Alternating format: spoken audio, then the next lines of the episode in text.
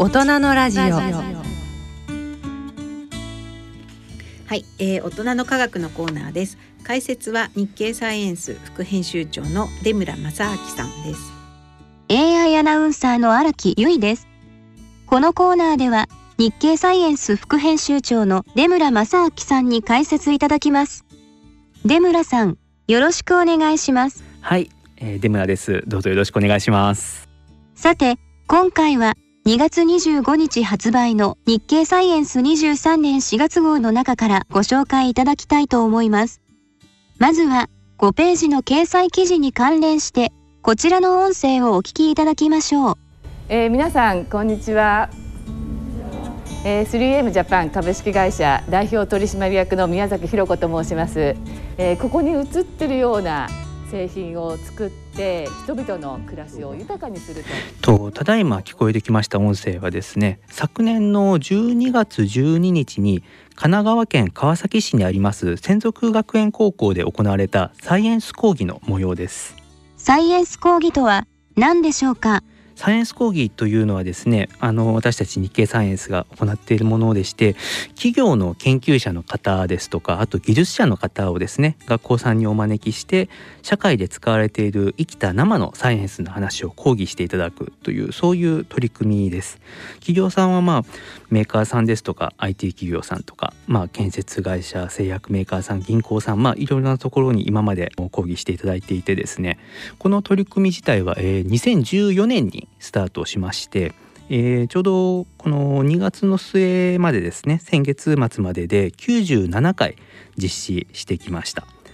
その企業のそのまあやっているあのやっておられる事業と、まあ、高校で学ぶ化学科学とか生物物理数学そういったものがどうつながっているかっていうことを解説をしたりあとこうどういうこうキャリアの選択をしたかということをですねその企業のその研究者や技術者の方がこうお話しくださったりとかそういった内容が主になっています。今回の開催地となった専属学園はどんな学校でしょうか？はい専属学園さんは1924年に創設された歴史ある学校さんで近年ですね理系の教育にとても力を入れておられてあの特に本当に近年東大のですね合格者の伸びがとてもこう多いということでもですねすごく知られている学校さんですね。今回はですね 3M の、3名の方がですねサイエンス講義に臨まれましたまずは 3M 代表取締役社長の宮崎弘子さんから 3M 社についてのお話がありました。3M の会社についてお話しさせていただきます、えー、できたのはですねかなり前です。120年前にできました。一番最初はですね、えー、失敗から始まったんですけどあのどこで始まったかというとアメリカのミネソタ州という州で始まりました、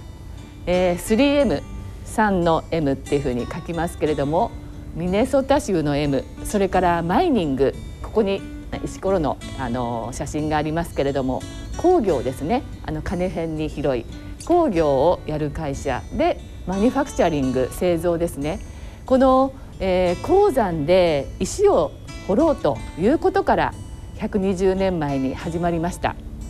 ですけどねあの失敗って書いてある。3M の製品にはどんなものがありますか？ぱりこう私たちあれですね。こう思い浮かべるもので言うとこう一番はこうポストイットあのペタッと貼るメモをですね。あれを一番思い浮かべますよね。多分あのリスナーの皆さんもそういう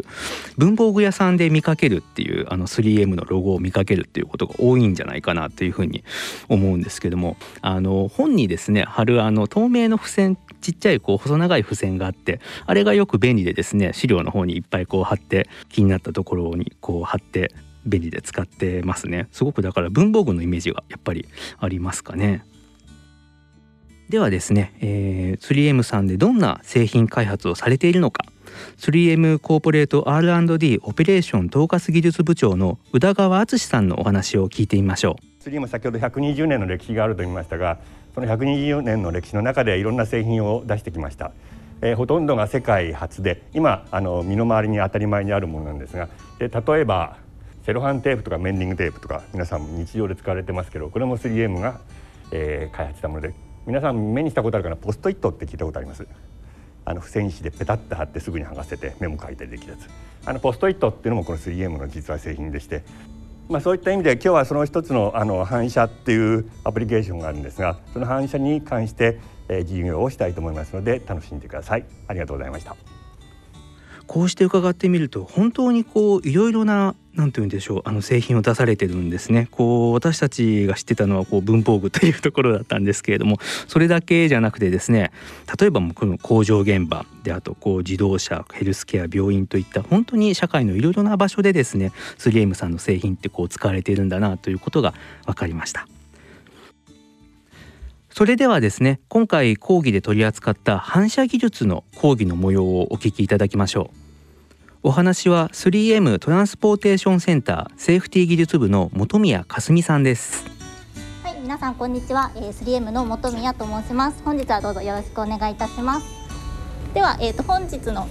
テーマ講義のテーマがえっ、ー、と光になります。えっと、光を選んだ理由なんですが私が大学の時に勉強していた蛍光体も、えっと、光を扱った物質ですしあと現在所属している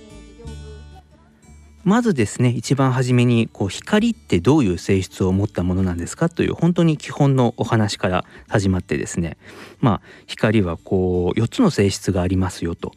吸収する、えー、透過するあと反射する屈折するっていうこう4つの性質がありますよというお話をしてくださってですね。でそれから身の回りのこう光がですねもたらすようなこうすごく身近な現象についてですね分かりやすく説明をしてくださいました。例えばですねリンゴが赤いのはなぜだろうというお話でこれはですねその太陽から降り注ぐ可視光あの日光ですねの光の中には赤も緑も黄色も青もいろいろな色の光が入ってるんですけれども赤以外の光はリンゴに吸収されてしまって赤い色だけが反射されてそして目に飛び込んでくるからリンゴは赤く見えるんですよというお話ですとかあとですね雨上がりに虹が見えるのはなぜだろうっていうお話ですね。これはですねその太陽の日光がその空気中に浮かんでいるこうちっちゃい水滴ですね水滴にこう屈折して一度入ってで水滴の裏側で反射してもう一度屈折して出てくるっていうこれなかなかこう言葉だけで説明すると難しいですが実際にはこうちゃんと分かりやすいイラストをですね一緒にこうそうやって説明をしてくださってで最終的にこう虹がその太陽と反対側にですねこう見えるんですよというそういうお話を分かりやすくしてくださいました。それではここでその実験の模様をお聞きいただきましょう。はい。では、えー、ここで実際に皆さんに手を動かしてもらいたいと思います。はい、えーと、皆さんのこのグループの机の上に、えー、コインとビー玉と鏡があるかと思います、えー、これの写真を皆さん今スマホを多分持っているかと思いますのでスマホのフラッシュを焚いて写真を撮ってください。で撮るパターンとしては1個目。出村さんこれはどんな実験をしているのでしょうか？とですねこれはですねスマートフォンのカメラで、えー、コイン、えー、10円玉とかのコインとですねビー玉と,、えーと、鏡を撮影するという実験なんですね。身近なものでできる実験なんですけれども光の反射にはですねこう3つの種類のその反射のパターンというのがあって反射のパターンというのをそれぞれコインとビー玉と鏡が示すんですがそれをフラッシュを焚きながらですねスマホでコインやビー玉鏡を撮影することでどれがどういう反射をするのかを調べてみようというそういう実験でした。コインの場合はですねフラッシュで撮影をすると真上から撮影をしても斜めから撮影をしてもこれフラッシュ撮影してるんだけど暗く映るんですね。これはそのコインに当たった光が表面の凸凹であちこちに光がこう反射していく乱反射というものが起きている。からなんですね。でこれが次ビー玉をじゃあ撮影してみると真上からフラッシュを焚いて撮ってもあと斜めからフラッシュを焚いて撮っても全部明るく映ります。これはですね光の当たった方向にもう一度反射して光が返ってくる再帰性反射という現象が起きているからなんですね。で鏡の場合はですね真上からフラッシュ撮影すると明るく映るんですけれども斜めからフラッシュ撮影すると今度は暗く映りますこれはですね鏡の鏡面反射というふうにそのまま鏡の面の反射ですね鏡面反射といってその一度入った光が別の方向にですねそのまま反射して出ていくためにそのカメラに光が返ってこないから斜めから撮影した時には暗く映っちゃうということなんですね。こういったことをですね、まあ、あの今こうやってあのぜひ手を動かしてちょっと皆さんにもやってみたらなと思うんですけれども実際にこう教室でですねこういろいろ解説を交えながらその場で撮影をしてみてあ本当にその撮影のされ方光り方が違うねということをですねその場でみんなに実験していただくというそういうあの実験の内容でした。それでは続いてですねこの再帰性反射の原理を利用した 3M 社の開発製品などの説明のシーンをお聞きいただきましょう 3M にはこの再帰性反射の技術を使った製品がたくさんありますまず1つ目が、えーと、宇宙探査機のはやぶさです。この宇宙探査機はやぶさが小惑星の糸川に、えー、着陸してえ小惑星の小石を拾って地球上に帰ってきたところで宇宙の開発っていうのが進みました。でこのはやぶさが小惑星糸川に着陸する際に 3M の再帰性反射の技術が役に立ちました。最終的にははやぶさが誤差40センチ以内で小惑星糸川に着陸を成功させました。この小惑星糸川にですねはやぶさが着陸するという時にその再帰性反射をするターゲットマーカーを先に小惑星にこう落としておくとそうすることでこう光がまっすぐ戻ってくる再帰性反射ですからそのターゲットマーカーから返ってくる光を頼りにですねこう着陸地点をこうはやぶさが探ることができるというこういうお話ですね。こうそんなところにも宇宙開発にもこう生きているんだなというのが本当にびっくりです。次、えーと、私が、えー、所属しているトランスポーテーションセーフティ技術部で、えー、再帰性反射の製品がたくさん使われています。えーと、まずはこの標識ですね今日持ってきたんですけどこれ実際の標識の大きさ小さいんですけど実際の大きさはこれの縦横2倍ありますそうです今日この授業のためにちょっと先輩に作っていただきました。はい。スマホのライト照らしていただいてこれ明るく見えます？明るいですかね？わかりました。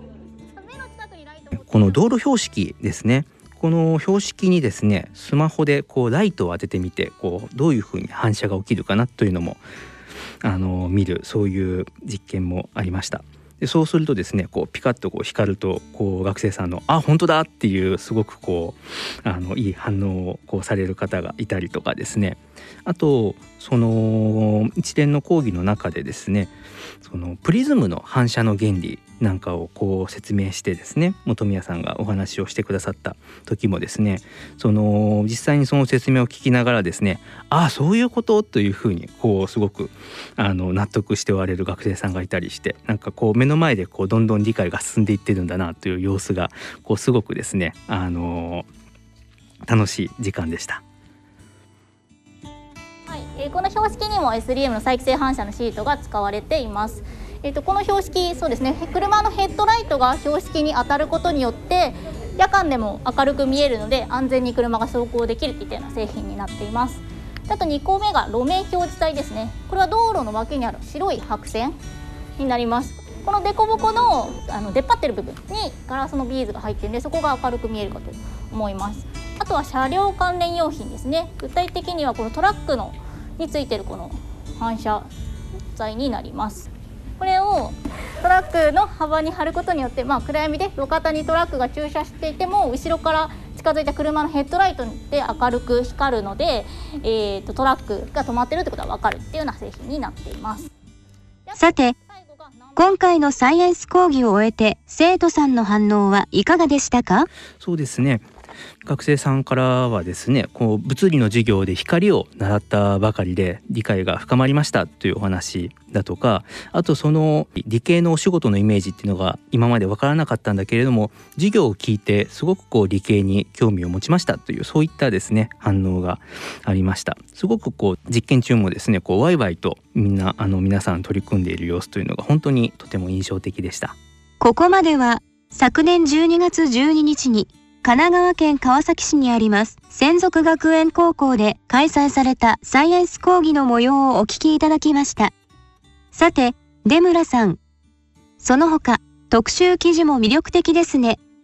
特集記事、ゲノム編集治療では、どんな内容が書かれていますか？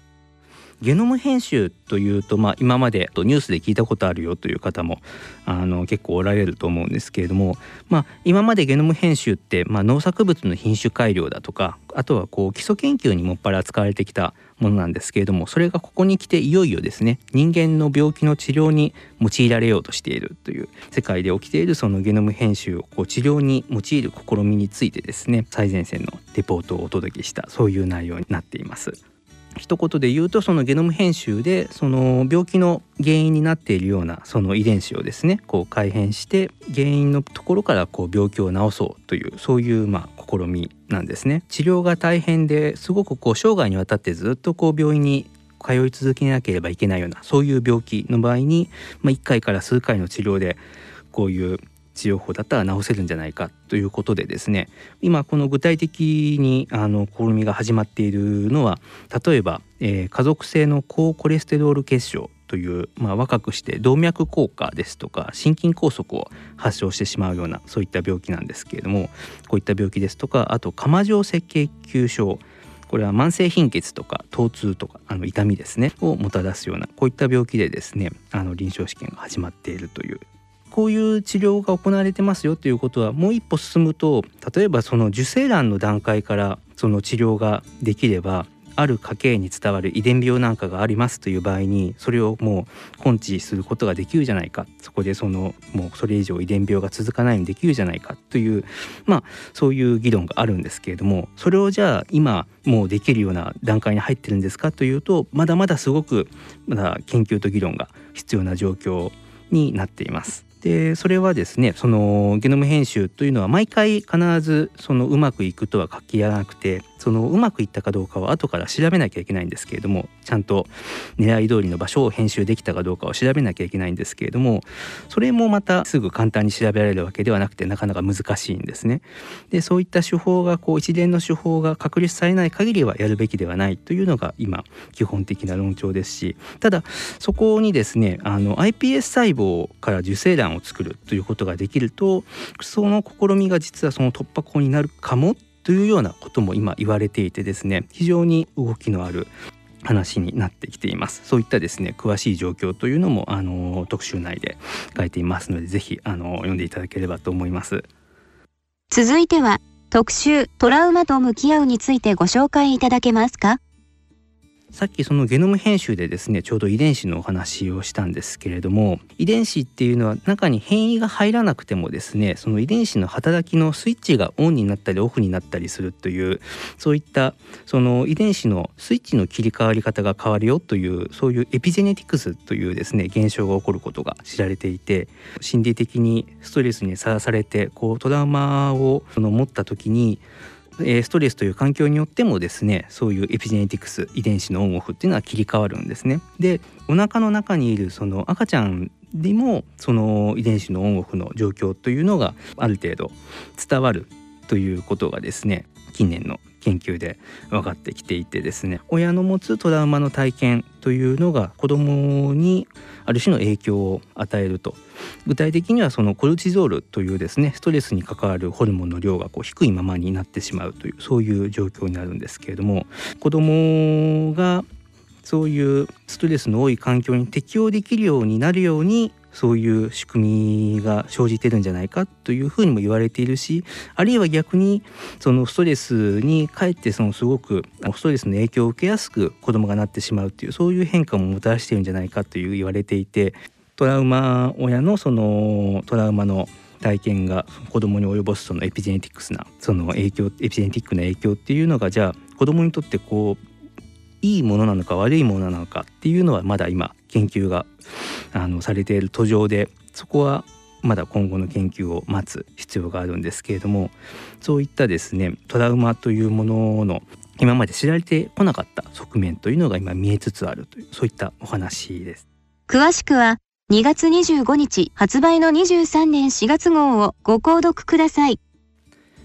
また番組ではこちらの4月号を抽選でプレゼントさせていただきます詳細は番組ホームページのプレゼント欄からご応募ください。こちらコメントや質問等とともにお寄せください。お待ちしております。さて次号23年5月号の日経サイエンスではどんな特集を予定していますか？次号はですね AI の特集ですね。対話する AI チャット GPT と題しまして。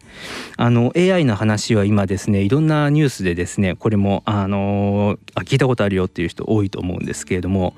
こういったその対話するしかもなかなか賢いいろんな質問に答えられる AI というのがどういう研究開発によって生まれたんだろうとかですね。あとそういういろんな質問に答えられる AI の知能っていうのはじゃあ私たち人間の持つ知能とこう同じなのか違うんだったらどういうふうに違うのかというのをですねこう AI の頭の中を覗いて調べてみようというそういう研究が始まっていてこういったあの研究の話もですねお届けしたいというふうに思っています。